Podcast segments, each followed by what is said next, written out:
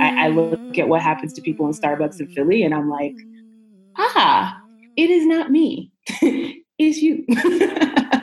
and that's that's a helpful feeling. I think there's a there's a there's a need to have a space where my personhood um, and my black body can can step in and there's a different story around it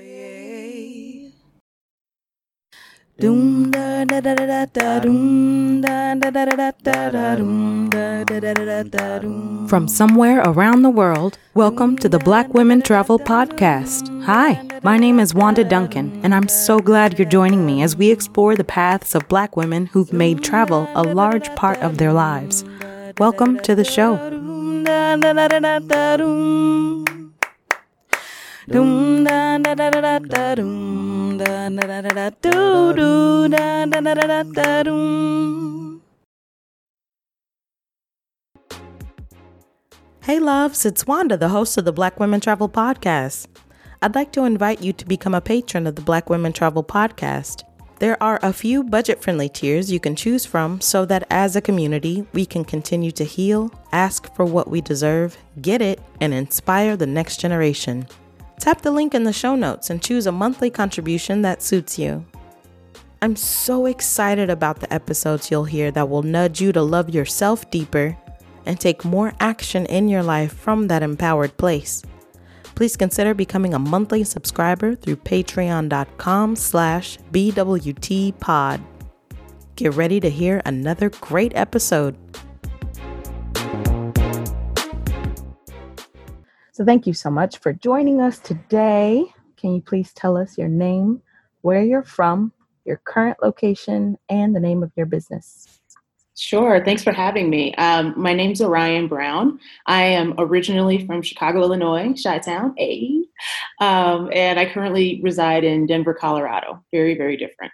Um, and my company is the Black Travel Box. Very different, but same climate, not really? No, actually. We have this mysterious thing called sun here in Denver. Oh, true. Um, true. so it'll snow and they actually don't plow it. They just let the sun magically remove it by science and evaporation. That don't happen in Chicago. it does not. It does not. Those icebergs are going to be there straight till mm-hmm. like April. Building yeah. up on each other, turning black. Mm-hmm, mm-hmm. My melanin levels are like consistent. Like it's just it's crazy living out here. wow! So you got the new melon levelator where you can measure your levels of melanin. I it means I no longer get stripes in the wintertime or turn yellow. no, it's amazing. So I am from Southern Illinois, uh, Carbondale, hey. Marion okay. area. I don't know if you know it I do. Little known, little known out in the corn. Not really. That's like middle Illinois. Like Fair. Fair point. Okay.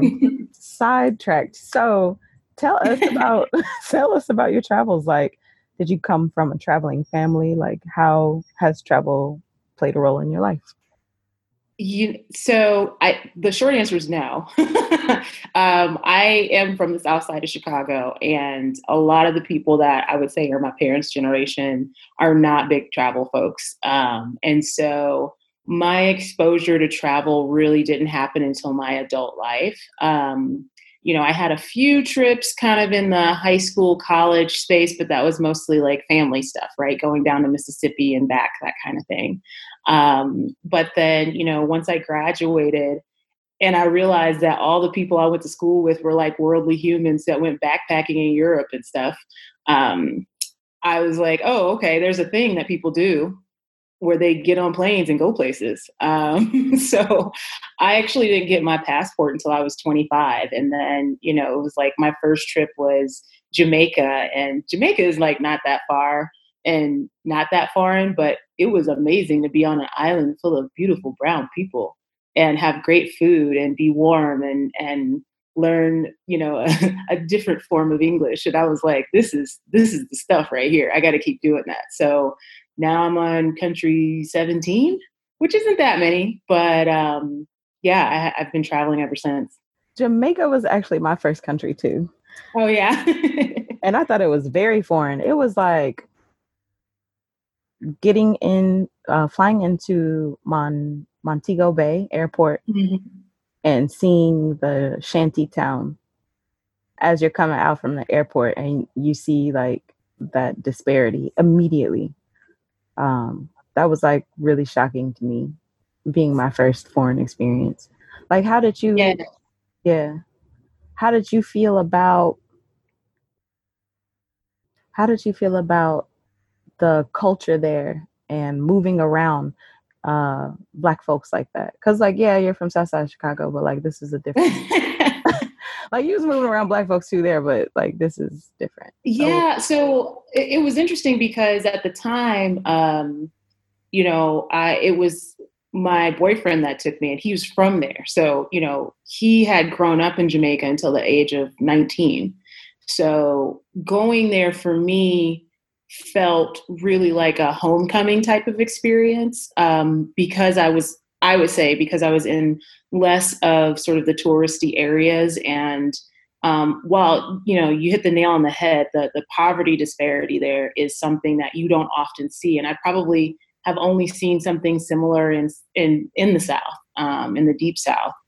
But it, it was, eye opening, but you know, I say it's not that foreign because it just feels like a second home to me. It's a, a very cool um, vibe, and a lot of the people that I met, particularly in St. Elizabeth, were folks that, you know, yeah, there was an accent, but like the values um, and the way of life was was fairly familiar to sort of my more country roots. So, yeah, it, it was it was a major experience for me because I had never been that far away from like anywhere. and, um, you know, that was an exciting thing. And to, uh, to drive in those cars on a road that's uh, the half the size of a car, um, flying at 80 miles an hour or whatever it was in kilometers, um, that was new and it was fun adventure. And I spent most of my time, you know, just exploring and meeting people. And I will say it changed me. If if for no other reason that every time I see a goat now, I think about curry. So it's it was amazing. It was an amazing experience. That's hilarious and sad.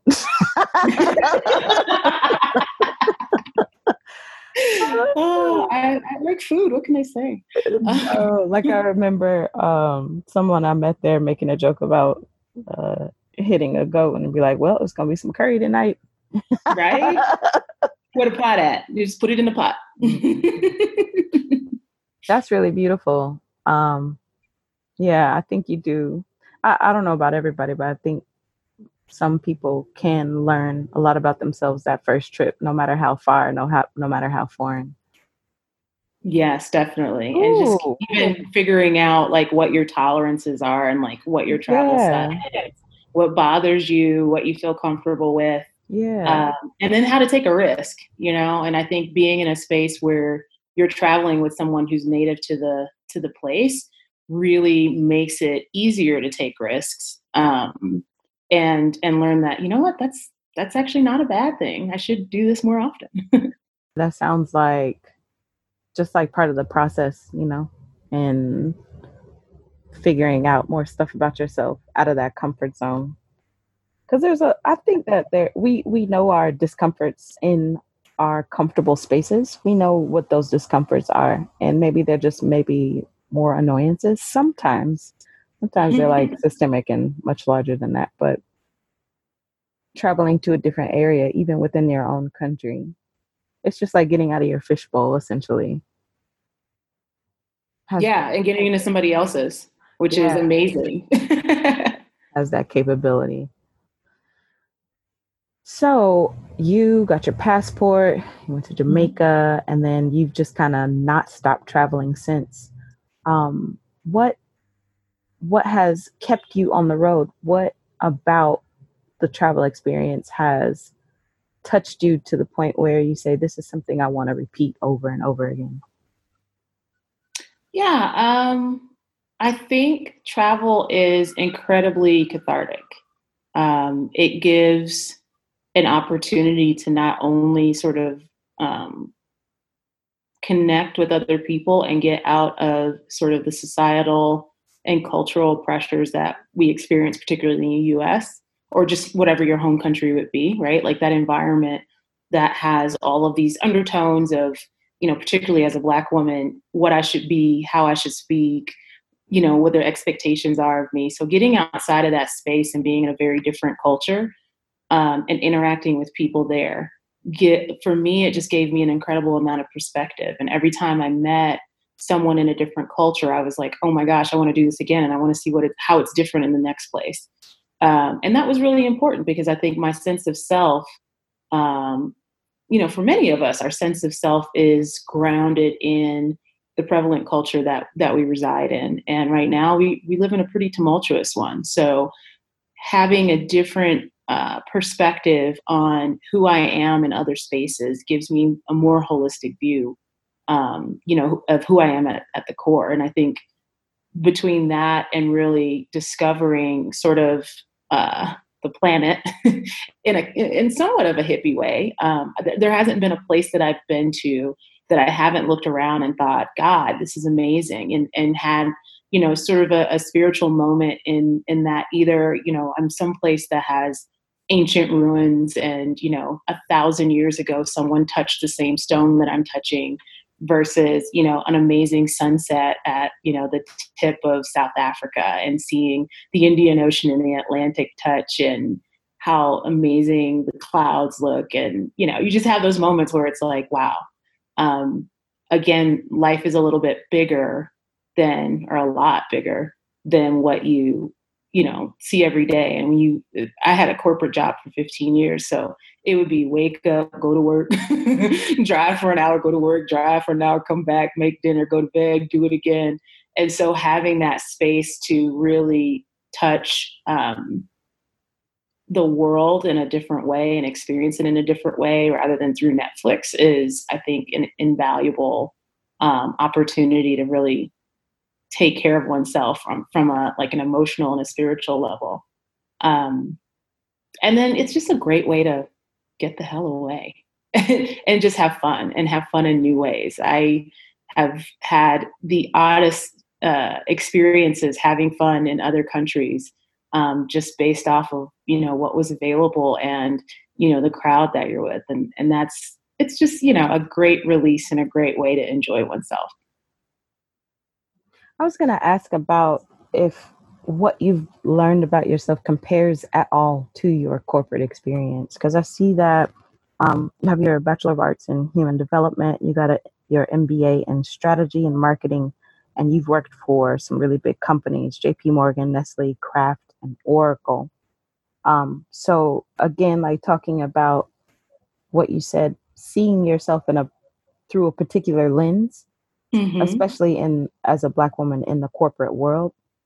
Mm-hmm. Um, did could you compare the two at all? Um, about learning about yourself, about learning how people see you, about seeing how other people do things. Yeah, I mean, I think it's I think corporate America for for women of color is a particularly interesting space um, and there's a lot of stereotype and a lot of expectation within that space. Um, traveling, I think, from a uh, from the perspective of you know communication and things like that, you know, you're still a woman when you're going to certain places. You're still a person of color when you go to certain places. Um, but I think that the the contrast for me was more um, more free spirited you know sort of exploration um, where whereas in the corporate setting um, taking risks is not necessarily the most uh, acceptable thing to do so for me it was more my sense of adventure and my sense of exploration and risk taking was um, you know kind of free to explore a bit more and be more creative i have to say some of my best business ideas came from taking the vacation time and going somewhere else um, and getting out of you know the gray walls and the cubicles and all of that. So I think uh, you know the contrast for me is that I'm far less regimented. I'm much more of a free spirit. Um, but I do still do a, a, a spreadsheet before I travel of you know places I want to go and things I want to do. So I at least know uh, I have it planned ahead of time. So I think that's like the big contrast from a work perspective. Um, more broadly, I would say things that I have noticed while traveling and that have made it more of a freeing um, experience, and I've learned more about myself would be more of like sort of the cultural societal norms. So in, in the States, uh, if I go into a store, I'm very cognizant of how much money I have in my wallet. I'm very cognizant of being watched. I'm very cognizant of being followed around the store. Um, I don't think I've ever experienced that in another country. Ever. Except for Japan, but they're being very helpful. Um, they're actually not. Do they know, do that? Because in some Asian countries, like they just follow you around, like well, in Japan in particular, they have a. I mean, you know, they're they're just off the coast, but I think they have a really unique culture, and it's very much based off of courtesy and helpfulness. Um, and so, you come into a store, you are greeted by someone like old school, like 1950s. Carson Pirie Scott, you know, you're out. It's it's that kind of feel. And I, I went into a coffee shop in Tokyo, and it was like a regular, like it was basically laid out like a Starbucks. So the counter's nowhere near the door they yelled from the counter and, and greeted us. They're like, "Hi, come on in." And so, you know, that that level of courtesy, that level of, you know, I, I look at what happens to people in Starbucks in Philly, and I'm like, "Ah, it is not me. it is you." and that's that's a helpful feeling. I think there's a there's a there's a need to have a space where my personhood um, and my black body can can step in and there's a different story around it.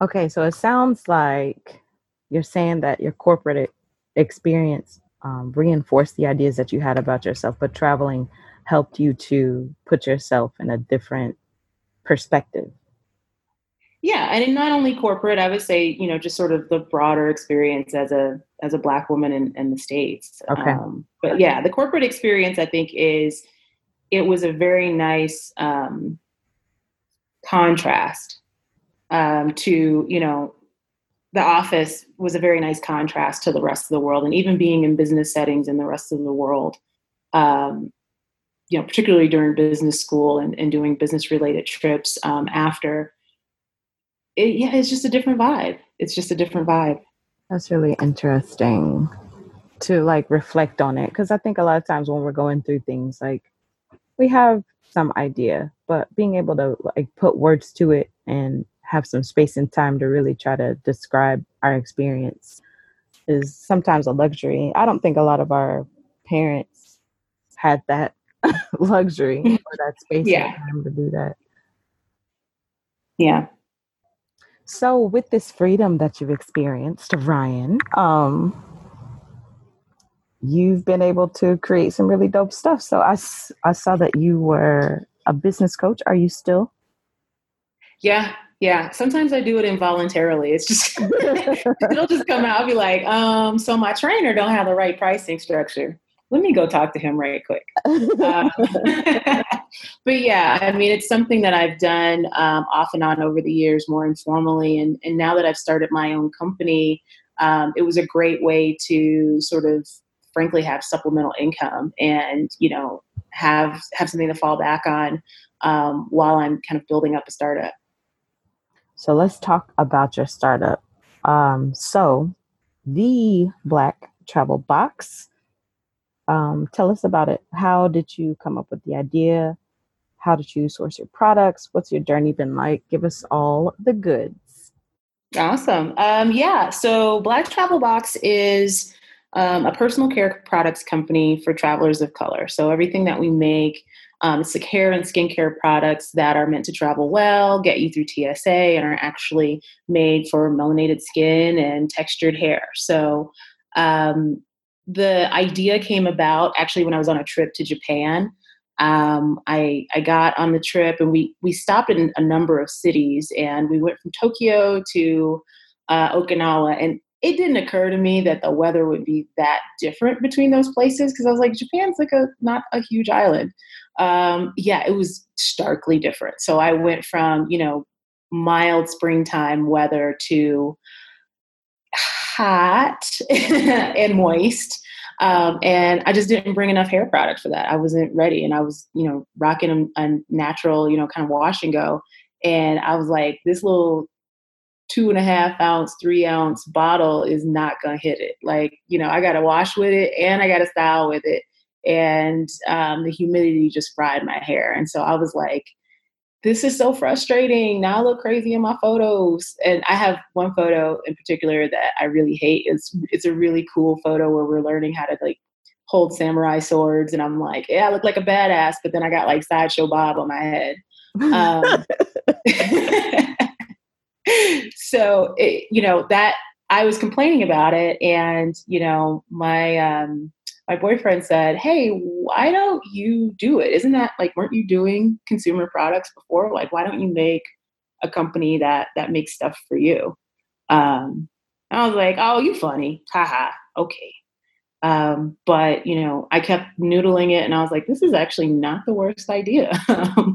Let me see what I can put together. And probably about six months later was when I got the nerve to say, all right, let me go slap an LLC on this and start doing some work and see where we get.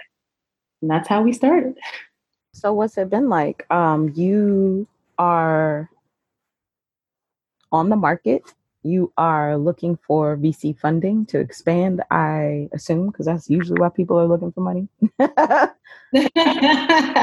I would say um, probably venture isn't the right space uh, for us right now. I think one, you know, and I've I've done some pitches and things like that, and the feedback is is that you know the black consumer is a niche market and black travel is a niche of a niche. Um, and so when you're thinking about VC um, capital, they're really looking for those 10x returns in just a few years. They're looking at whether or not it can be a billion dollar business. And I don't think that that really meshes well with, you know, the mission that I have, which is to help people like me feel as comfortable and as you know flipping awesome as they can while they're traveling the world so they're not running around the grocery stores and putting grapeseed oil on their elbows. Um so uh, you know grapeseed oil. That is a very nice oil though. It is a, it is a nice oil. But when you're in japan and nothing has like pictures on it it's like all words. You don't know you know even where to find that. And i have to say when i started the company i started interviewing people um, and that was a that was like a kind of trending um, habit that I was hearing from a lot of people that they would go to the grocery store and find like coconut oil or grapeseed oil. Um, and I'm, I just, I just want you to not have to go to the grocery store to put, to, to feel comfortable and have enough to, to, you know, kind of do what you need to do. Um, if you're, spend, you're spending that much on a hotel or a resort and you can't get it there, that's a problem. Um, so that's, that's what I'm endeavoring to do. And I, I am looking at, um, funding opportunities, probably more angel side, but um, but yeah, I mean, we're still fledgling. I'm I'm still working on the product offerings right now. We have just a few. Um, you know, we have a, an awesome body balm. It's awesome. Um, our body balm. We have lip balms. Um, hair balms, and you'll notice there's a theme here. All of those products are anhydrous. There's no water in it. So when you get on the plane, A, you didn't pay for a bottle that's 70% water anyway. Um, but B, you can go through TSA with these. Um, and then, you know, our shampoo, co wash, and conditioner are all in bar form, so they're solid. So again, you can take those on a plane, and the amount that you're getting out of it, because they're essentially concentrated products, um, lets you, you know, do more than just two days worth of, you know, personal care and grooming. So, you know, that's something that uh, as we continue to innovate and kind of figure out the bundle and work with our customers um, to learn more about what they want to see, um, we'll continue to build on it. And then that investment is going to be necessary because um, you know creating creating brands and, and certainly creating consumable brands it is very cash intensive. Absolutely, you have to have so much stock on hand.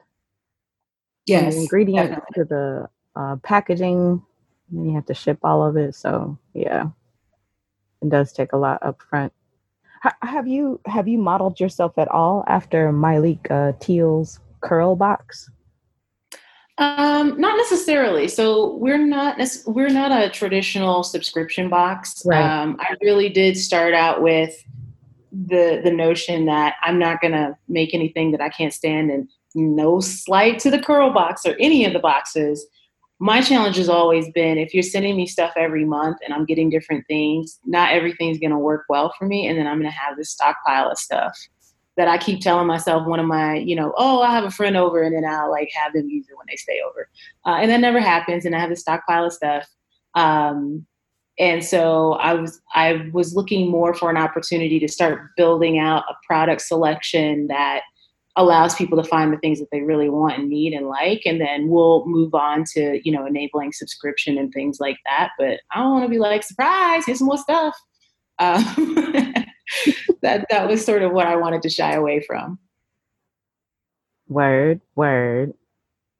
And then i wanted to ask you about like uh, angel funding. So you you have you have a photo with the OG Arlan Hamilton.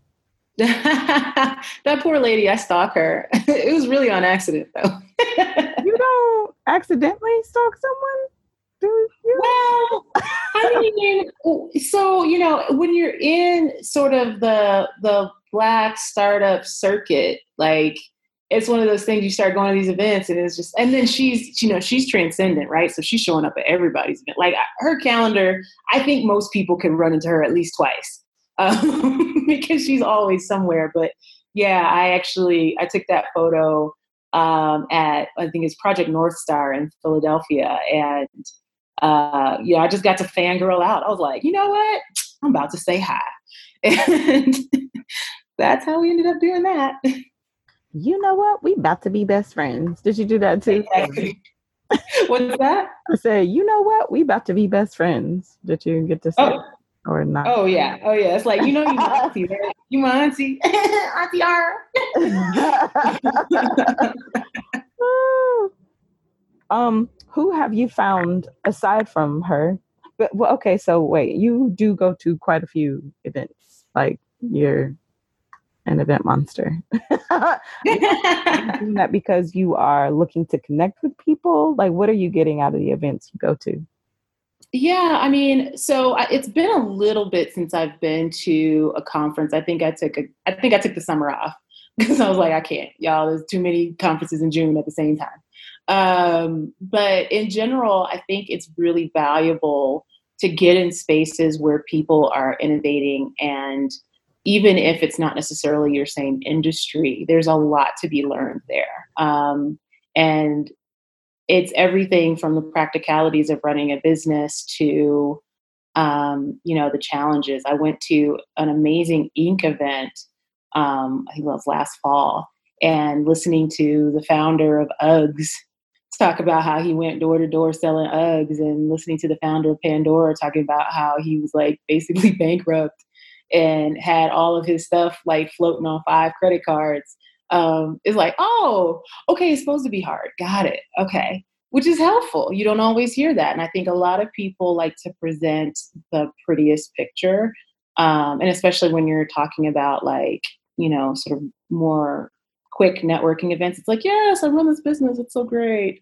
Um, but to hear people talk about, yeah, no, it sucked and I got sued and whatever it may be, um, I think that's really valuable because it, you know, entrepreneurship can be very lonely. It can be very isolating, um, and you're passionate about this thing that you're creating and building, um, and feeling like, you know, you need to. You always feel like you need to be three steps ahead of where you are. So, um, I think that's the biggest thing, and I think the other piece is, is networking is really important to um, to moving forward what your dream is, right? The more people know what it is that you're working on, the more opportunities you know you have to connect with not only them but their network.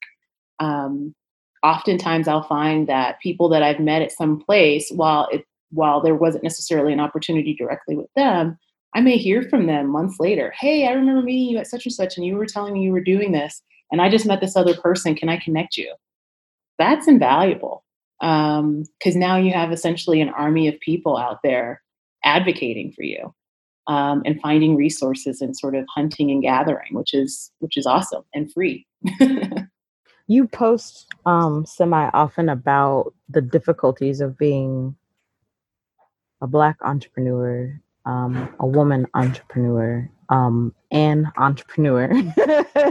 yeah. So even with those difficulties, you do find that there are people out there. I guess it's like the uh, a dating type of thing. You gotta kiss a lot of frogs.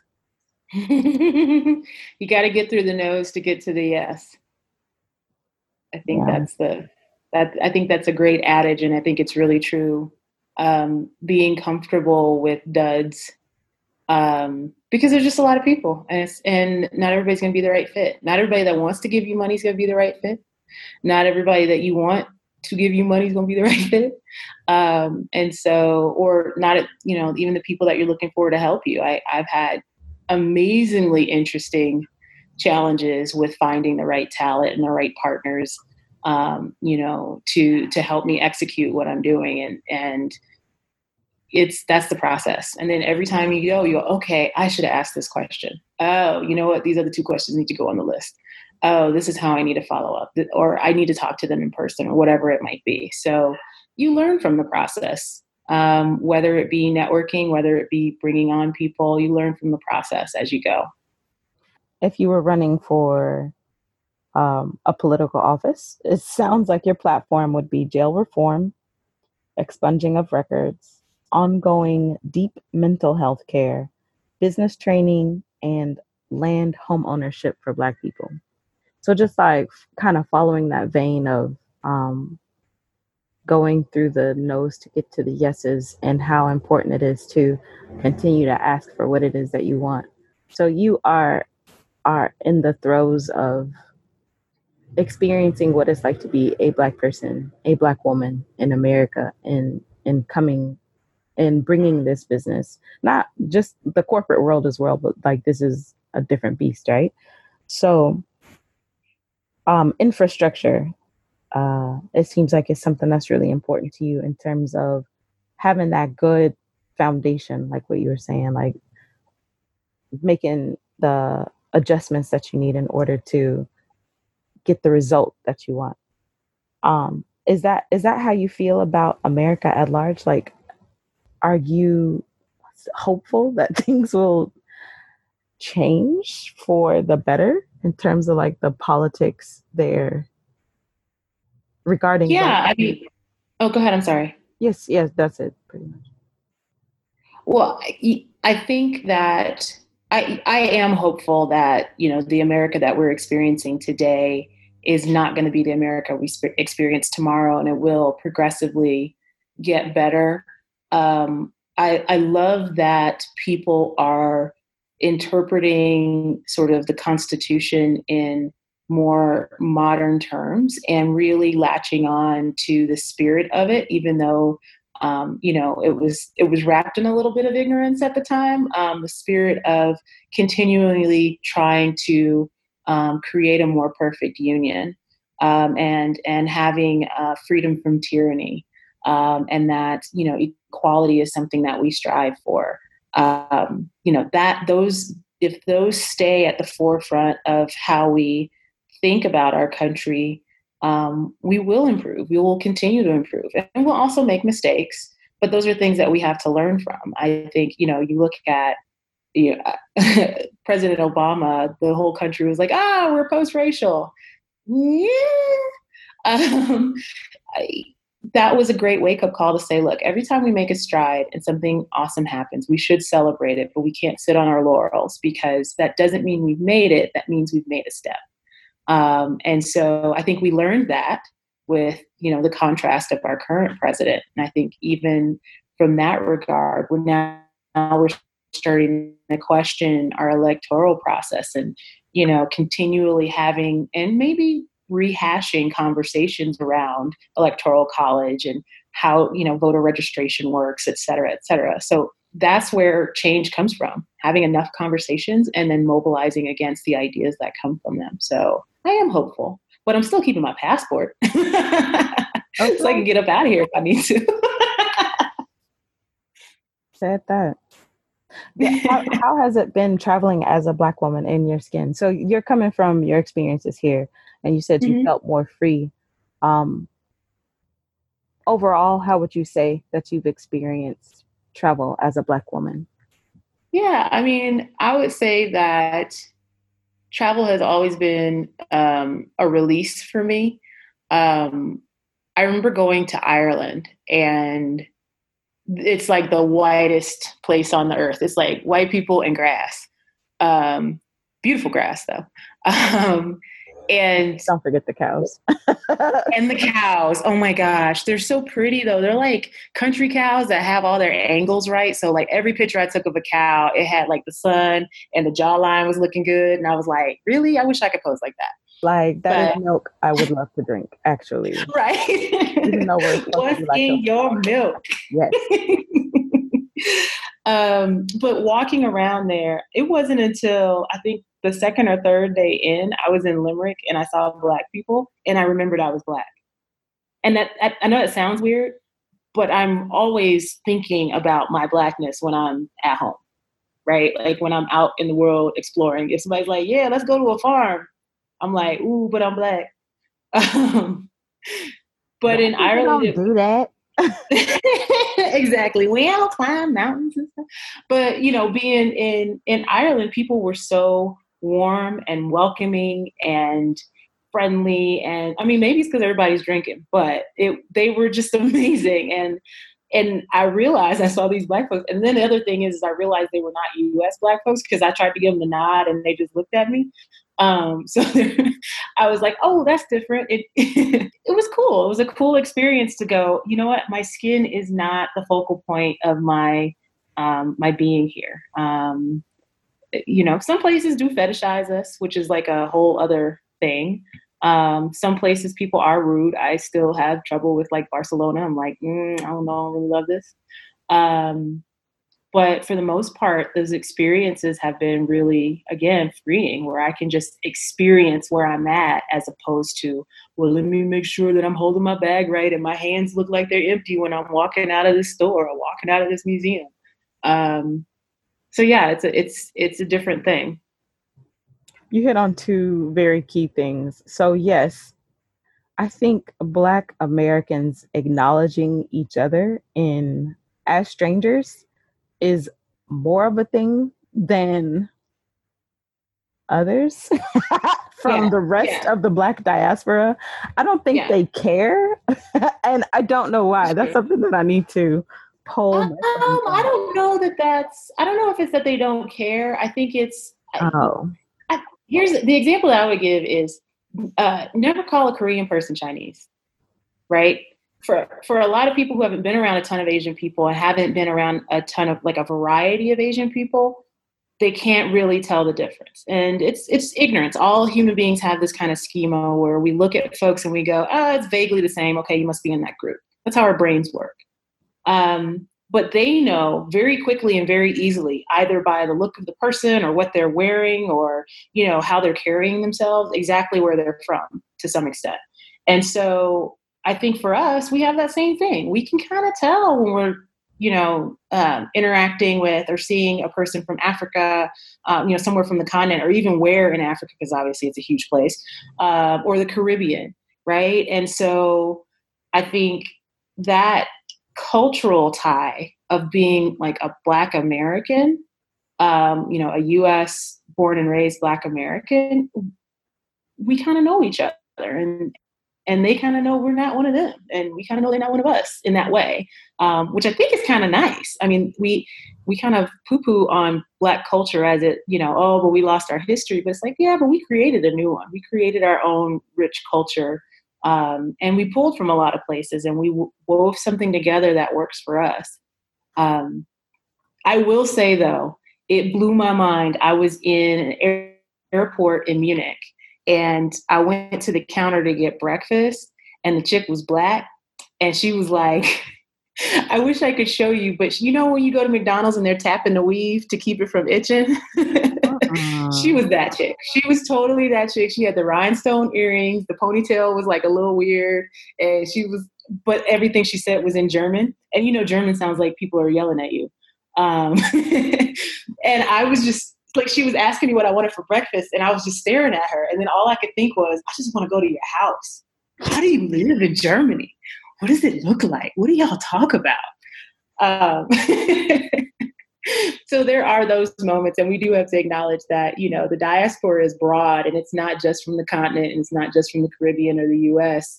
Um, people have been ingrained in these other countries, some of them for several generations, um, and it's it's cool. It's a different thing. We're not all the same. She won't know the nod. That's cool. But I don't think that the nod. When I see it. I, I don't think that the nod is uh acknowledgement of we're the same. I think the nod is an acknowledgement of we exist in this place. Yes. Maybe that we're yes. not from or that we're not connected to. Like I'm not sure. But it's just we it's an acknowledgement of existence, I think. So I think there's a nuance there. Yes, a lot of times you can tell where someone is from, though it's harder to tell because, like you said, there have been generations of people growing up in other countries. And so a lot of times they'll culturally, you know, bridging a couple of cultures there. But um, yeah, I when I said that some people are not interested, like a lot of the mm-hmm. black people that I see traveling are with white people and they're absolutely not interested. They don't look at you like they don't try to make eye contact like they're looking around everywhere else, but like not at you. you know what I mean? So well, you know, and, and I've traveled with white people quite a bit, yeah. and I'm always the first one to like, oh, look, it's more black people. Excuse me, and I'll go leave them. go right. Them. So there's so there's the nuance. Like it's not to say everyone, but I do believe that. Yeah. No. No. I got you. Don't look are possibly not looking on purpose, even if they're by themselves, yeah, just yeah. walking. Like they just don't want it. Yeah. Well, and I think, I, I, and I find that odd, but everybody's got their thing. Well, the know, other thing is, is like not everybody's comfortable for community, you know. Yeah. Well, or or even just looking to interact with folks. Like I think yeah. I went on a trip recently where there were more travel newbies than I was kind of aware of and I was astounded by the things that they were astounded by and like their lack of awareness. and, and I was like, "Oh, y'all so green, you don't know nothing." Um, but then it, it, it dawned on me. I mean, there's an entire. I mean, there's tons of us that haven't you know gone out into the world um, and don't get the opportunity to do so frequently. I think it's you know it's it's changing rapidly. The Black travel movement is growing leaps and bounds, but um, but yeah, so people are getting new experiences, and it's like, did I talk to people my first trip? No, I let I let my travel partner talk to people and introduce me. I was like, I just running up on somebody on the street like, hey, I know you. Uh, I don't know. They could all be killers. I don't know. Um, so I, I, give people the benefit of the doubt. You never quite know what's what's going through their minds, you know. And ultimately, you know, the offense is like nothing. But I, have also seen people in the ocean, two black dudes in the ocean, like yards from each other, and they gave each other the nod. And I was like, that's what's up. I see you. the other thing that you were talking about was um, how people are in Ireland, the Irish folks. When I tell you that is where you learn the art of conversation, those people will talk to you for hours about anything under the sun. They are the most open conversational people I've ever met in my entire life. Oh yeah, and and just kind and friendly. Kind. I I've never like hospitality there is like I think they really do think everyone's their friend. Like as soon as you like exchange names, they're like, "You're my mate now." Like we're mate. mates. Stepping the cheers, like yeah, yeah. It's it, it's I, I I have to say it was it's it's such a fantastic place um, and the people are so interesting. And i have to also say that i think the um, the way in which we see particularly if we are not in you know predominantly white areas well even actually it doesn't really matter where we live but the way that we tend to kind of assess whether or not a person not of color is sort of you know a safe person to interact with it's like there you can't even do that because people is like, oh, he looks like a redneck. No, he's just drunk and his face is red. like, you know, or you know, that guy looks like a skinhead. No, he just shaved his head because it's cooler that way. Like, and, and it's just, I think it really broke some chains for me around my discomfort Um, and I grew up in, you know, it was like Chicago, but then I was also in other places where I went to, you know, white, you know, predominantly white schools and going to college was predominantly white. And I thought I had exposure, but I had never felt so at ease in a place where no one else looked like me um, as I did in Ireland. I feel that.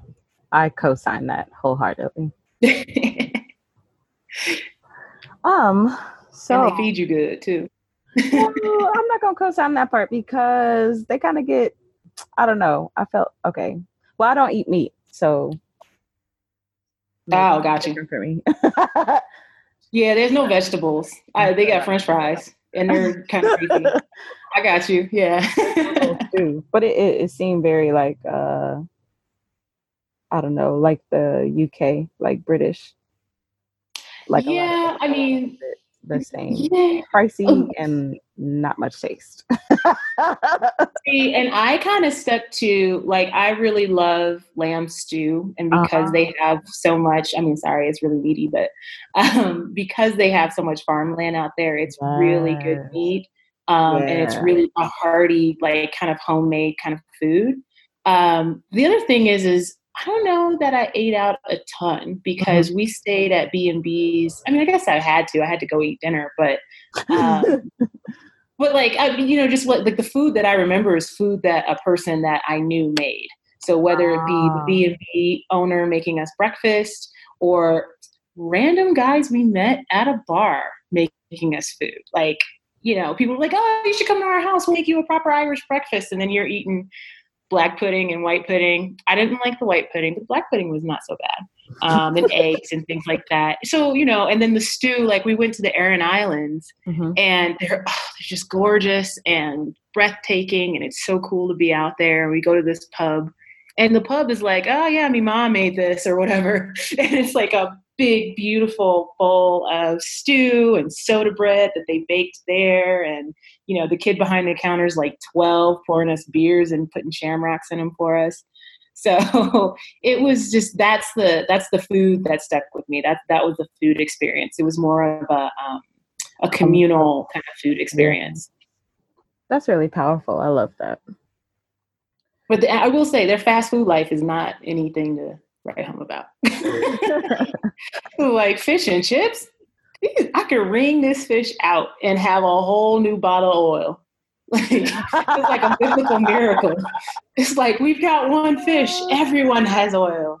Um, so yeah, one, of favorite, one of my favorite things to say about the British is, you mean y'all went and colonized the whole world, got some spices, brought them back, didn't know what to do with them, and then vinegar as seasoning? Vinegar? the only thing I like vinegar on is malt vinegar on French fries. It's actually very, very good. But I mean, that's cute, that, but come through. Like you better. now you heard of Lawry's? What's wrong? All of this, and you didn't bring one one smidge of salt back. What's yeah. That, what's that box everybody used for fish seasoning? It's a box. Oh, I can't remember it right now. I know what you're talking about. It was yes, like the, the yellow box. Yes. yes. I'm, I'm, I'm imagining the box too, and I'm like, ooh, that? that yellow box. I didn't really. Because if you had like a hood grocery store, they'd have it sitting right next to the fish. It was sitting on the counter. Absolutely, because we like taste. yeah. yeah. Oh my goodness. Um, so you are a total foodie and you don't I love food. a nice beverage every now and then. I'm sorry, what was that? I said, and you don't mind a nice beverage every now and then. Oh yeah, definitely. Um, although I'm probably I'm on a little bit of a dry kick right now, but in general, yeah. like one of the things I love to do is every country I like to to grab whatever their local beer is. Um, I know fully that the local beer is going to be their equivalent of Bud or Bud Light. But it's kind of nice to just, you know, have that kind of local experience um, and and enjoy that. And I always try to do two things when I travel to countries: get as much, um, I guess, quote unquote, indigenous food as possible. Like at least making sure that I have, you know, a, a few meals that are native to that space. Um, like when you go to places like Dubai, it's kind of actually hard to find truly local food um, because everybody's from somewhere else. Um, so I do try to find like truly local food. And then the other piece is, is I do hit my fast food joints. Not because I love fast food, but I do love to see the differences um, regionally with fast food places because it's it's really fascinating. And there's so much that's similar. Like the McDonald's fries in Malaysia taste just the same. well, there isn't too much you could do the fries. but there is because like you get fries from somewhere else here, they don't taste like that.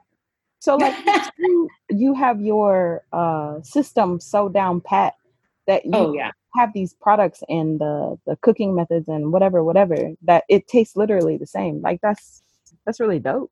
I mean, I mean yep. It's and uh, you know you look at in a like, way, but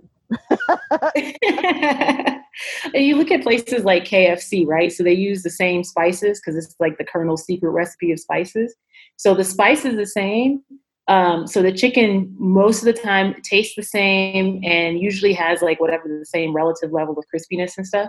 But then the sides will be vastly different. So like in Cape Town, instead of getting a biscuit, they give you like little loaves of bread that look like almost like King Hawaiian rolls, but they're like long. I don't know why. It was really good, but it was really random. I was like, oh, is that a whole loaf? Okay. um, you know, uh, and, and, conversely, when in the Philippines, like in Manila, you go and they have they have rice. Number one, I'm like, okay, I can kind of get where y'all came with that. Yeah. But then it's like, oh, do you want gravy? Sure. They give you a mashed potato container full of gravy, not gravy on the mashed potatoes, an entire container of gravy because in their heart of hearts, they want you to die. And it's so good. rude. That is rude. but it's true. I sat there and I had mashed potatoes and rice and gravy and chicken and I think they did have biscuits there. So it was like but there's always these little subtle nuances that make it really a fun kind of adventure. Here they serve at McDonald's a cup of corn, like corn on the cob, but it's on off the cob? the cob. It's off oh. the cob, so it's just a cup of corn because that's how they get down here. here is a bowl of corn. Enjoy it with your cheeseburger. yes, absolutely. Something I love about Asia because I love tea. Uh, they have green tea and just I have a green tea mouthwash right now. Like, I'm oh. Best green tea product life. I mean, you know what? It's natural and it's good for you. So like, it'll come over here at some point. I mean, we got charcoal toothpaste right now, and that took what, like mm. 10, 15 years to come over from Korea. So we'll, as we'll, much as they love we'll blackface, you would have thought something like that would have been faster. Whatever. Right. Well, you know. We're getting there. We're getting there. We gotta let the hippies take the lead. It's you know all the folks that are like, I'm wearing bamboo underwear. I'm about to sleep on my bamboo sheets. Like they're the ones. They'll take us into the future. um, I wanted to talk to you about your attitude towards trials. Uh, you have a statement that tough times are precursor to the biggest blessings. So, do you think that the tough times are a given?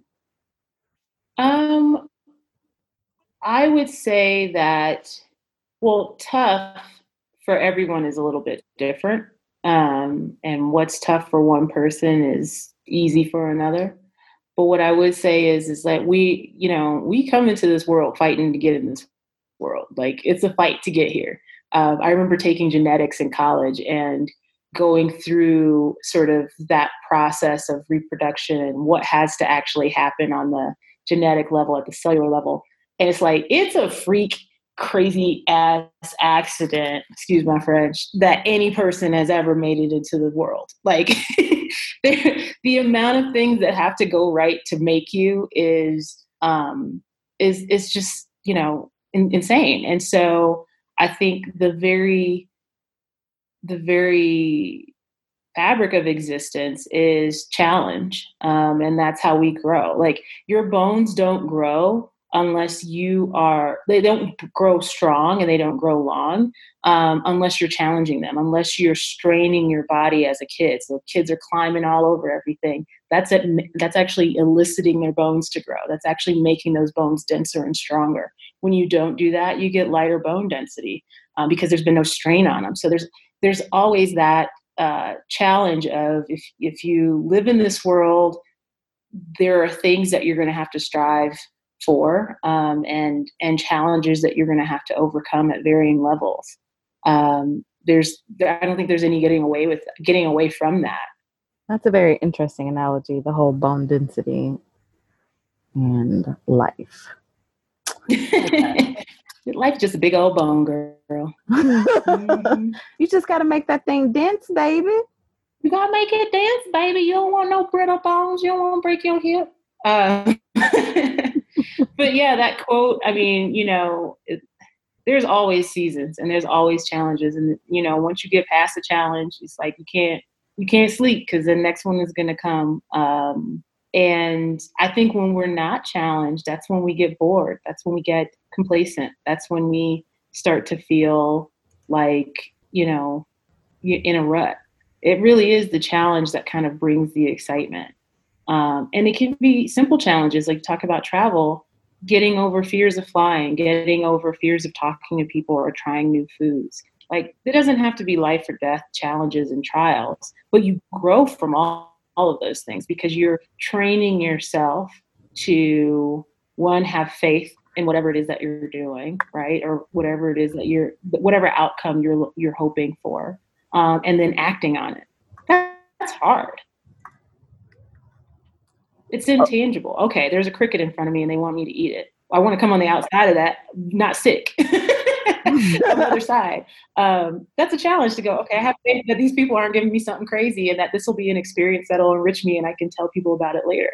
Um, for a lot of people, that's like an uh, insurmountable challenge. And then they're straight at McDonald's eating those french fries that taste just like the ones at home. Um, but then you don't grow. So um, the big stuff comes too. But I think that the big stuff, again, if you if you really tackle it and you walk through it and you overcome it, you're going to grow. You're going to grow and you're going to be bigger and better on the other side. You are an advocate for essentially like creating your own table. Um, I saw you post something about not waiting for an opportunity, creating the opportunity by becoming proficient at whatever skills you need to become proficient at in order to produce the thing you want to produce. Do you want to talk about that a little bit? Um, sure. I mean, I think there's two things that are top of mind for me around opportunity. One is there are opportunities that present themselves to you, and you have to make sure that you are doing the right things to be prepared to step into them. Um, I think when I look at regrets in my life, they really are about missed opportunities, opportunities I wasn't ready for um, whether I stepped into them or not, but you know, not being ready for it, that's just, you know, that'll kill it right there. I think the second piece is creating opportunities. Um, if we don't kind of hop out of our fishbowl, we can miss all that's out there. You know, we we talked a little bit about going to conferences and networking with people. Um, you can't get to you, you can't step into an opportunity if you don't go where opportunities live. Um, and so, whether it's taking the step of creating the opportunity for yourself by going out and seeking it, or whether it's saying, you know what, I don't know where it's going to come from, so I am, uh, you know, made in the likeness of a creator, so let me try to create something. Mm-hmm. Okay, I was just thinking. That's really beautiful. I don't know about the missed opportunities because it's like you don't know what you don't know sometimes. So it may. Oh yeah, that's yeah, that's fair. If you're not aware of it. yeah. It's more about the ones that you are, right? Where it's like, yeah. I was gonna go to this thing, you know, someone texted me, hey, we're about to go to this, you know, whatever event. You wanna come? And you go, oh, but I just took my shoes off and that's let I'll, I'll catch y'all next time. And then you see the pictures and you're like, are you taking a picture with Anthony Anderson? Oh, well, I guess I should have gone. Um, I think it's more like those types of situations, or even the situations where you're, you know you call yourself and you're like, yeah, sure, I could do that, and you haven't prepared yourself, mm-hmm. and now mm-hmm. you look silly. Um, that's that's just not a good place to be. So it's like prepare, you know, prepare to be, you know, if you if you want to meet somebody, Like if you want to meet a mate, that you cannot plan to be home and be comfortable every day. What? What are you talking you about? you ain't got down with have... that delivery boyfriend service that's yeah, don't be picking up boyfriends on Instacart because they only make a little bit an hour. So um, that's terrible. I'm just kidding. but you do have to go, you know, like, okay, what are things that give me confidence? Like, you know, you might get your confidence earrings on or whatever it might be, um, and walk around with those on. You know, be ready to be confident in situations that you might need to be confident in, and even places that you're not even thinking about it, right?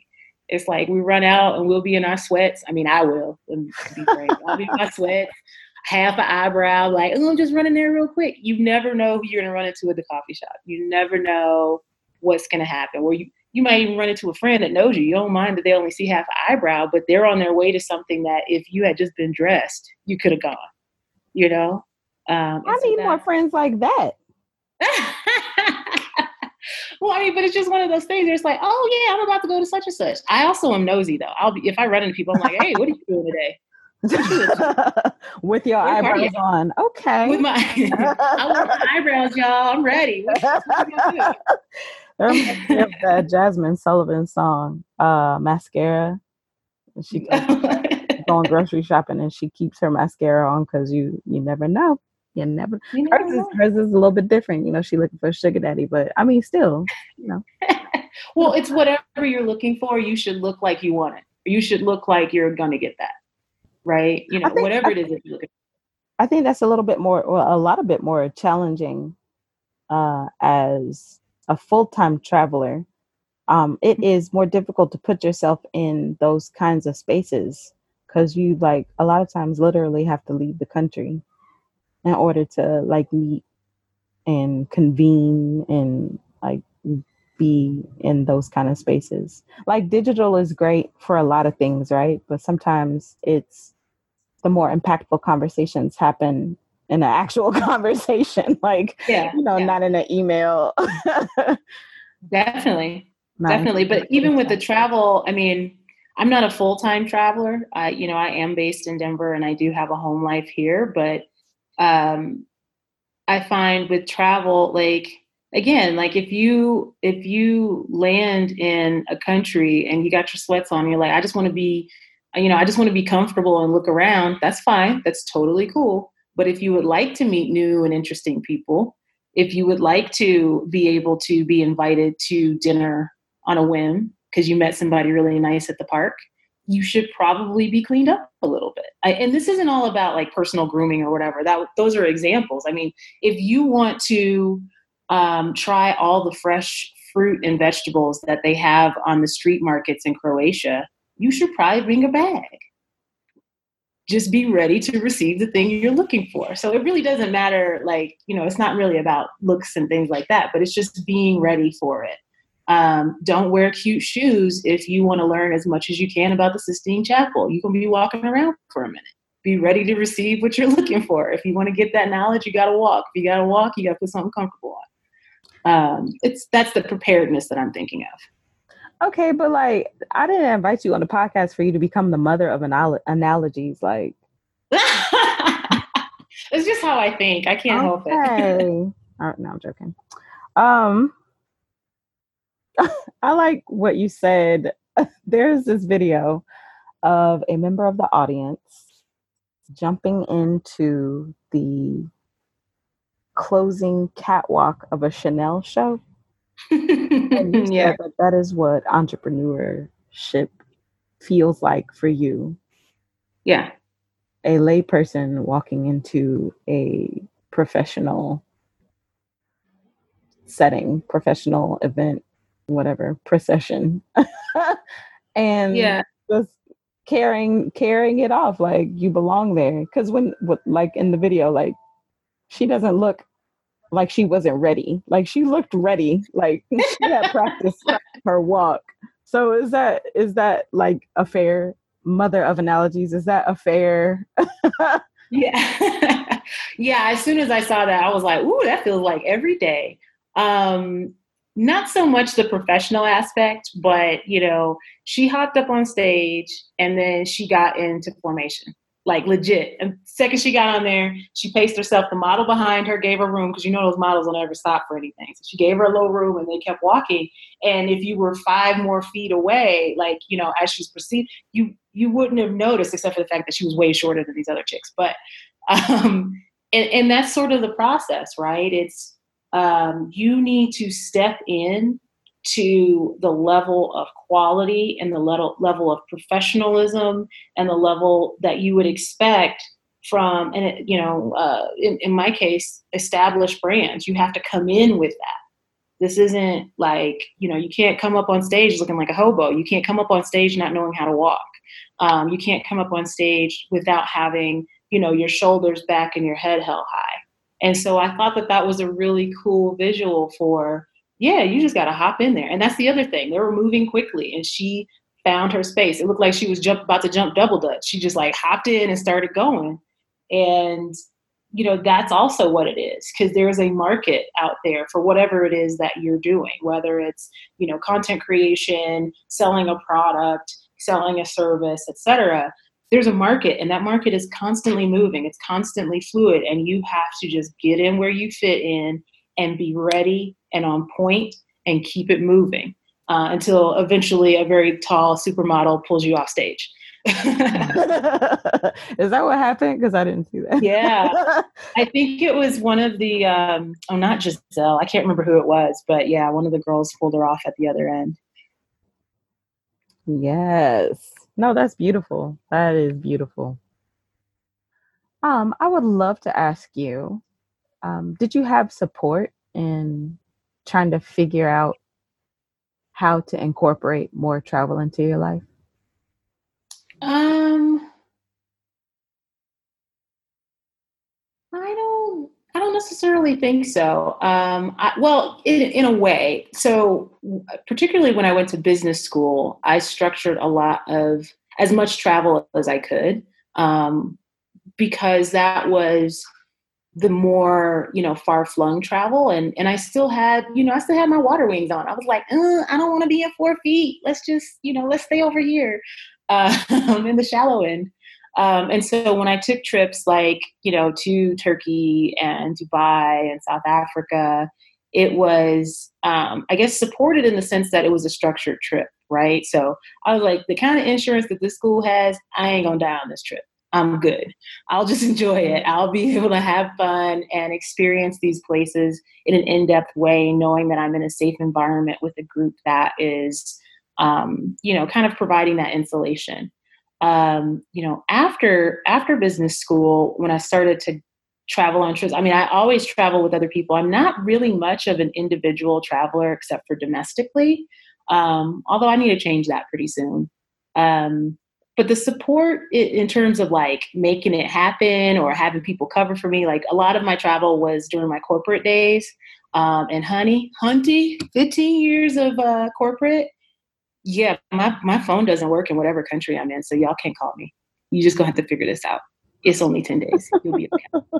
Um, and I, I, not only I just leave people out there but you know you you leave your little game plan. Here's what needs to be done. Go do it um, now, as an entrepreneur, it is actually harder because I have physical products um, and I don't have, um, you know, we don't have scaled manufacturing yet. So it's something that I have to be a little bit closer to. So I do sort of structure my trips around being able to continue to service the business um, in a meaningful way. Um, so it, you know, it's it's different when you're building it, um, but it still works. It still works. You just you just kind of figure your way around it. Um, what does your family think about your travel? Um, are they do they a lot of times go with you since you say that like you don't do a whole lot of solo except for oh no i've never traveled with family. I don't know if i would well i mean i've okay so i take that back. Our family reunion is now in its 56th annual year i think it is. Annual. Um, and it's in a different city every year. So domestic travel you know there's there's travel with family in that regard um, international travel, nah. I'm like, I I don't know how many of them actually have like their passports. I could probably think of a few people, but not not a ton. And so I, you know, it's my dad freaks out every time I leave the country. I've gotten to the point that I start telling him while I'm at the airport, I'm like, so what you up to? Yeah, I'm about to be on this flight to Bali. So I'm gonna call you seven days. Bye. um, um, you know, I went to Ireland and my dad was like, aren't they at war? And I was like, that was 1991, bro. Like, um, so, so yeah, I think that from a family perspective, I would love to get one of my family reunions offshore somewhere. Um, but I don't think that's ever going to happen. But we'll have to get we'll have to get a family travel group together or something because I want to see them travel. I want I want these folks all over the world. so so when you've been doing all your traveling, are they just basically like, "What's happening? Why are you going?" And you're like, "Bye." Yeah, yeah. Well, and it's funny. My my great aunt um, she had, you know, how like you your your Grammys and your great aunts have like those plates and stuff on the wall, and you don't really look at them really close.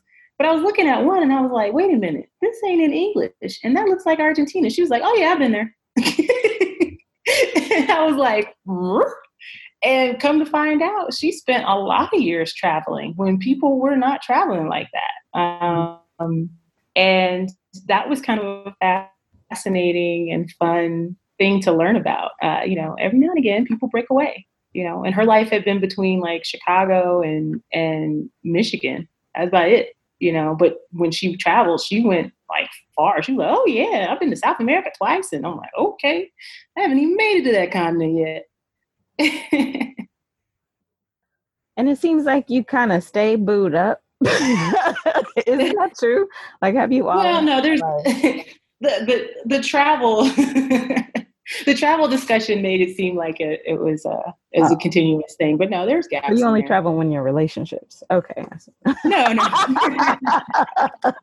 no. It was like those girls trips be in between and things like that. But, uh, but yeah, but when I'm in, you know, in in relationships, you know, I I look for partners that are are amenable to travel. Like it's a big part of my life. It's something that is um, you know integral to my emotional health to be able to go places. And it doesn't necessarily have to be far flung like you, it's like you know you don't have to be rich and travel all around the world although i love to to do that. I like to do it on the cheap. Um, but even in the country it's like all right let's hop in the car put some bags in here or let's fly to savannah or let's go wherever and like just experience something different. Um, so that's definitely a, a requisite. Um, you are a bonus mom speaking yeah. of how yeah. has that added a layer into your life? Um, it's a wonderful creamy layer of boys that are sticky and smelly and sweet and wonderful. Um, their their love and their attention is is an amazing thing. Um, it's an interesting balance because to me, when you're not a birth parent, you're kind of constantly walking the tightrope of not overstepping, um, but being as present and as integral as you can. Um, and so that means sometimes I feel like I'm not doing enough, and then sometimes I feel like I'm doing too much. Um, and in balancing a company, you know, starting out, it was it's interesting when I was still I was working full time when I started the company, and I was just doing it in my free time. And I think I had more time when I was working a full time job and then coming home and working on it than when I went full time on the business. Because at that point, it's like, I'm full time, I got to make this work like yesterday. And so there was a probably a good three or five month period where I was just like up till three every night. And so it was one of those things that, you know, the kids would come home or I pick them up or whatever. And there's that family time that you you carve out, right? And I was very dedicated to making sure that that was there. But then it was like the time before and the time after was just all work, um, which isn't the best balance. I don't recommend that. Get some sleep. You nobody nobody needs you looking crazy, um, or you don't need to be, be making like dumb mistakes, not resting yourself. Um, rest actually enables you to come back and, and do your best, not your you know. Um, it, it does, but like fitting that in, like actually fitting that in but it's not a fitting in thing. Like you need to just not do things. You need to just not do things. Like But if you hadn't done the things that you did, would you be where you are today? I mean, I think actually i'd probably be a little bit further along because when you don't get enough rest and you don't take care of yourself, you start messing with your personal life, you irritable, you know, all of those things. And those are things that you have to go back and take time to repair and work on. You may or may not be at your best because you're just tired, right? And you're not, you don't, your body's not meant to just be up all the time. I mean, some people are like that. Like I had a really perky college roommate that just only needed four hours of sleep, and I still kind of hate her for that. But you know, for me, I'm like, I need seven and a half. If I don't get seven and a half, I don't make sense for like half the morning. then I'm awake.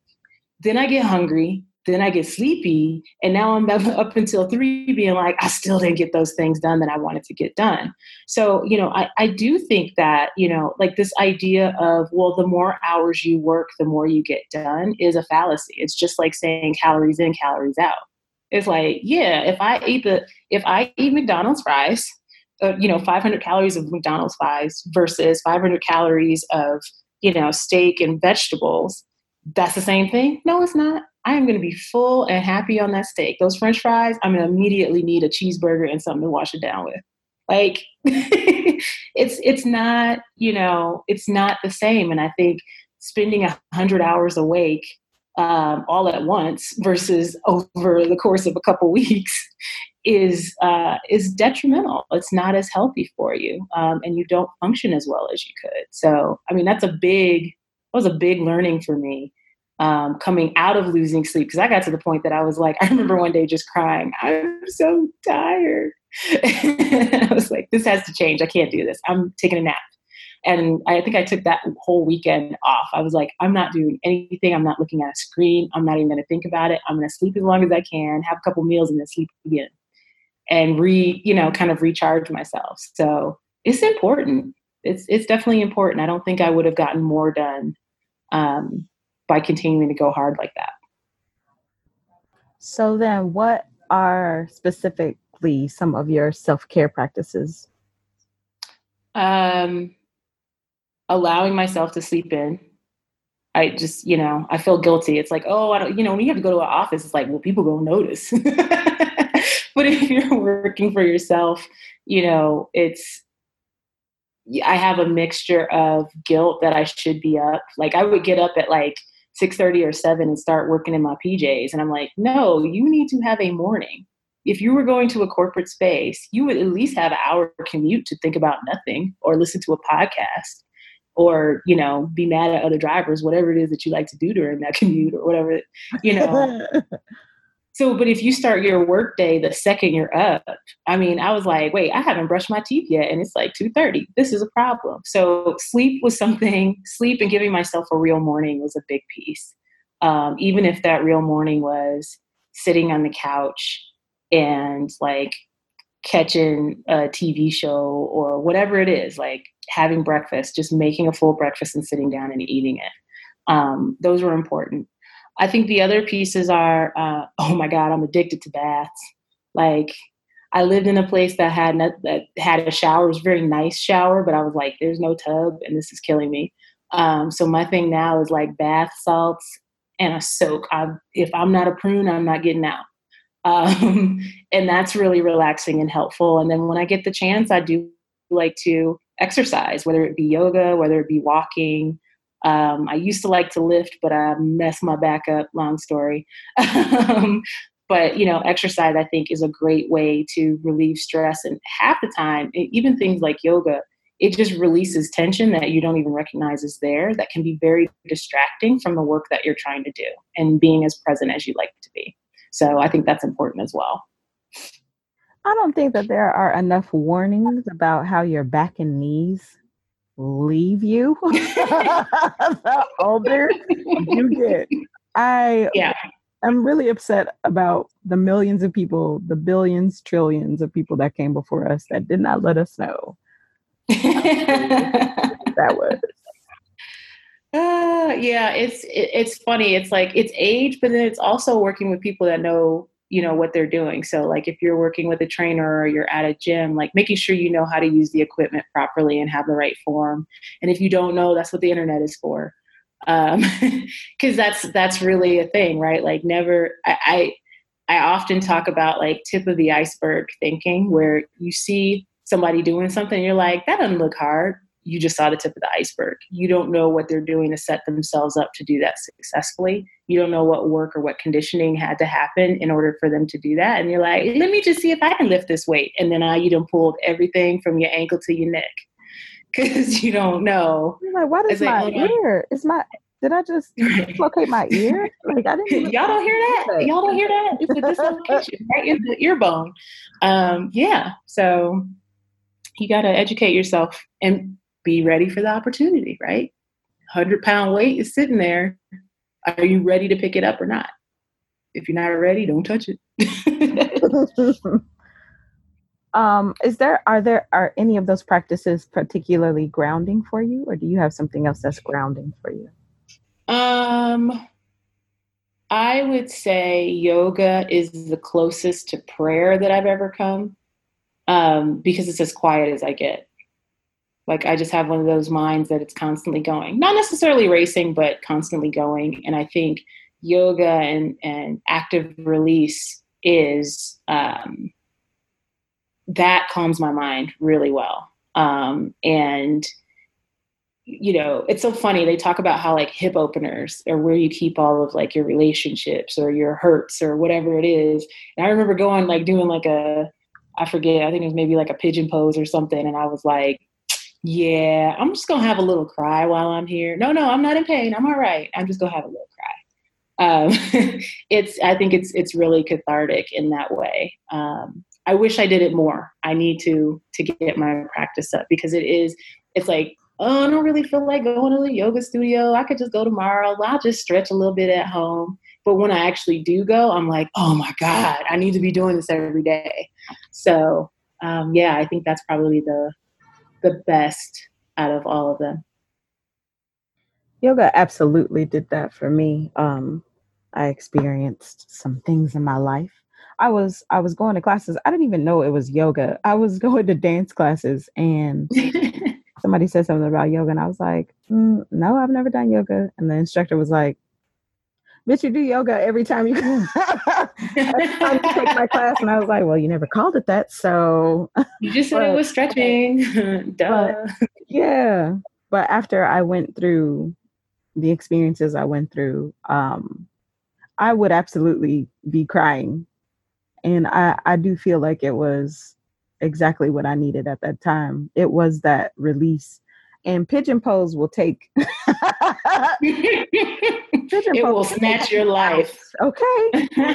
for, for, y'all that that don't know, I, it's probably not even really called pigeon toe, pigeon pose. I don't know what the actual name of it is since it's you know been spread around. But uh, pigeon pose is the pose where you put your one of your legs as squarely as possible in front of you. And then the other leg is directly behind you straight. So the first leg is bent in a literal like 90 degree angle in front of you as much as you could get. Your heel may have to like come in towards your thigh, but you are opening up the hip where your leg is straight.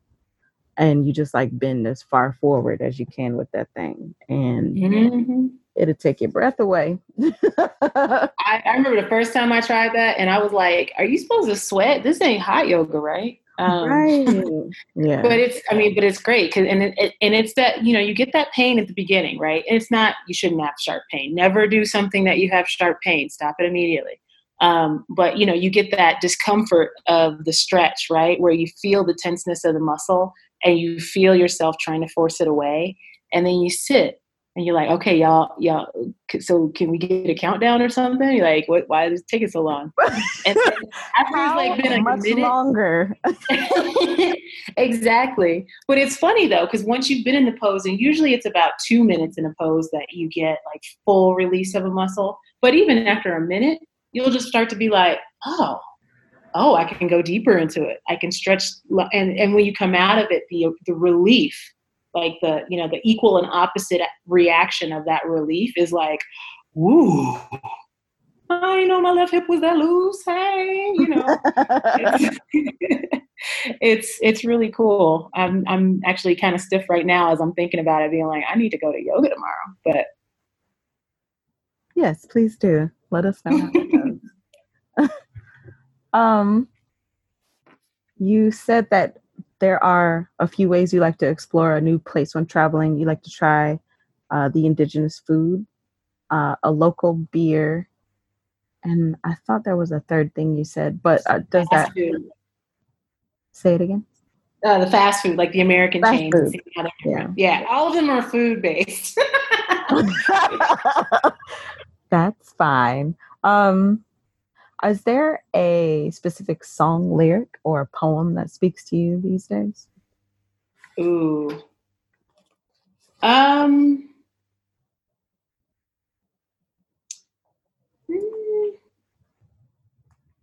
You know, I think uh, it's not a lyric, but um, I have a quote um, that I put uh, it's in the footer of my personal email, and it's a Frederick Douglass quote. It says, I prefer to be true to myself, even at the hazard of incurring the ridicule of others, rather than to be false and to incur my own abhorrence, which is basically saying, I'd rather you hate me at the end of the day than me hate me at the end of the day. Um, sticking to what my values are particularly in trying times, um, but also in good times too, right? Like sometimes you can kind of let stuff go to your head. So really being true to my values and what I believe is right is um, is a north star for me. And I've found myself having conversations lately, particular to that, right? Where maybe there's difficult situations that people would typically say, well, I'm just going to walk away just I, that's too much for me. I'm bye. Uh, you know, and and my thought is is that I have values around sticking through hard things. Um, and like I said, you know, you do you do come out stronger from challenges. Um, so so it's something that I I practice every day. I try to practice that every day. Do you feel like there was a time when you would forget your values? Um I think we all have those times. It's not like it's it's not perfect because you know, I, I personally feel like everybody has a price and I don't necessarily mean money. Um, but I think, you know, people go, I would never murder somebody. But depending on the situation, you know, you either can or you able. Um, you know it depends on you know what the circumstances are. And so what i look for is just striving to try to keep it top of mind and keep myself self-aware. Because that's the other thing. If you're if you're running at a you know million miles an hour and you're making split second decisions and you're going through life too fast to really think about the thing the choices that you're making it's very easy to get off track and so you know it's i try to make those assessments along the way um, and steer myself in the right direction but it's never perfect you know? It's never perfect. Mm-hmm. have there been any challenges that are specific to you? Um, just from the the lens you grew up with uh, in terms of business or travel or both? Um you know, I, I think, particularly in corporate America, one of my challenges was having a very strategic vision, you know, even coming in to corporate America. Well, not coming in, but like certainly in my more like middle management days. Um, and I, I found that I I worked best with more senior people, more senior executives, um, and it was it was off putting to people, to be frank. Um, I had a woman tell me that she was like, ah, "I've never been spoken to spoken like that, uh, spoken to that way by someone you know in your level." And I'm like, if you didn't put the caveat on it, I would have apologized. But the caveat of my level doesn't allow me to to tell you very directly that the quality that we want, and we really need to go revisit that. Um, you know, and it, it, and it's also you know again being in my skin, um, my my tight and tawdry um, melanated skin. Um, sometimes people think I'm a child. Like they think I'm young, and I'm like, no, I just have good genes. So, and not only that, I, am a firm believer you shouldn't disrespect young folks. I mean, if you're 22 and you have a good idea and you had the right, you know, to speak up, don't get mad just because they're younger than you and they came up with something, you know. Um, so, so you know, those instances of being a female in the corporate space, being a black female in the corporate space, people, you know, mistaking uh, kindness for weakness, people mistaking my my wrinkle-free skin as uh, newness. Um, you know, there were definitely challenges in that regard of getting my voice heard um, and listened to. Um, and I'm a pretty boisterous person. I'm a pretty loud person. Um, you know, and I'm not necessarily afraid to speak up. And I think that's something that's very different. I think people, you know, I, I once got advice from a, a boss that told me I should try whispering so people wouldn't be intimidated when I speak. And? I was like, yeah. And I was, you know, in my head, I was whispering back to him, like, I don't think that's a good idea. like, that's stupid. Um, but, you know, it's uh, people, it's very interesting out there. It's a very, very interesting place. Um, and I think when you asked me about like travel, my travel self versus sort of my cor- corporate or my business self, it is that freedom. Like, you know, I don't I don't wait for permission to speak um, when I travel. I don't wait for permission to direct what's happening. Um, I don't do it as much on the business side either, but uh, but it's certainly you know it's a it's a space that I don't have to think about it. You know, um, so yeah, there's there's definitely challenges of just you know being me and having essentially a 45 year old white executive on the inside. when I was like 25.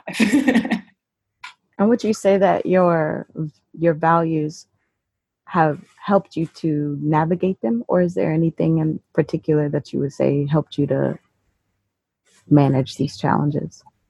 Um, yeah, I think the values is one big piece. Um, you know, things that I value, I really value honesty. Um, and I would say, you know, colloquially speaking, I'm probably honest to a fault. Um, but I think it's valuable to always be a source of truth. Um, so if people are like, uh, "Is she just saying that to be nice?" You don't you don't have to worry about that. I won't say it. um, but that was something that you know, from a professional maturity perspective, was very very helpful, particularly having difficult conversations. I think a lot of people, and particularly women, and, and um, have trouble having difficult conversations um, and the the value of being willing to tell somebody that they got spinach in their teeth and they look crazy. I would rather tell you as your manager, as your friend, as your peer, than to have everybody else in the room see it because you didn't know that it was there. Um, I think, and I would rather someone tell me, um, you know, don't let me go with my skirt tucked up in my underwear. Like you need to help me out, and that and that goes for behavior and quality of work and all of those things. So that was a big navigation tool for me. It also was helpful in that, like, when you do get pressured, when you do get challenged, um, it's it's helpful to have a north star so that you don't have to make decisions on the fly and kind of be you know blowing here and there. It's like nope i know what the value what the core value is so then what's the what's the action that needs to be taken to support that? Um, you know because otherwise incentives are going to you're if you don't have that intrinsic motivation whatever you're being incentivized outwardly will be your your motivation and your guide and your value. Um, and those change daily at big companies um, based off of who's your boss or who's your boss's boss or how the market's working. Um, so it's very important to know what you value and what you're willing to do and what you're not. Well, thank you very much for that.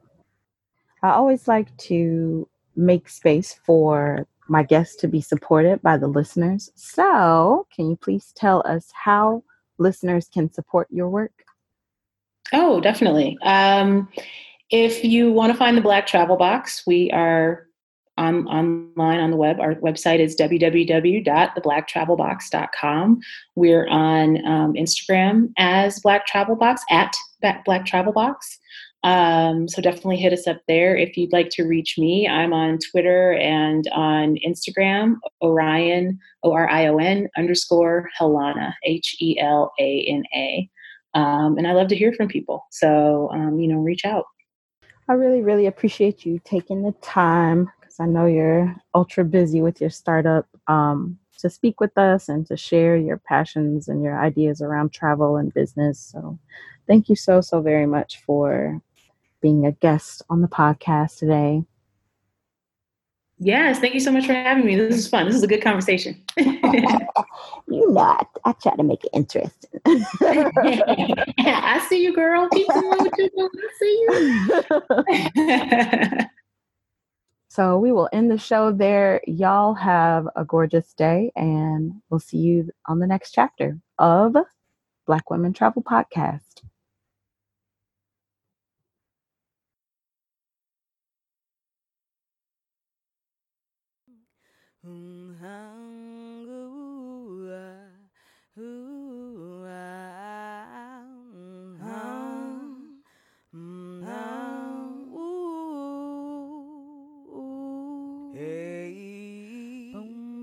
Da da da da dum da da da da da da dum ba dum ba dum ah um Barum.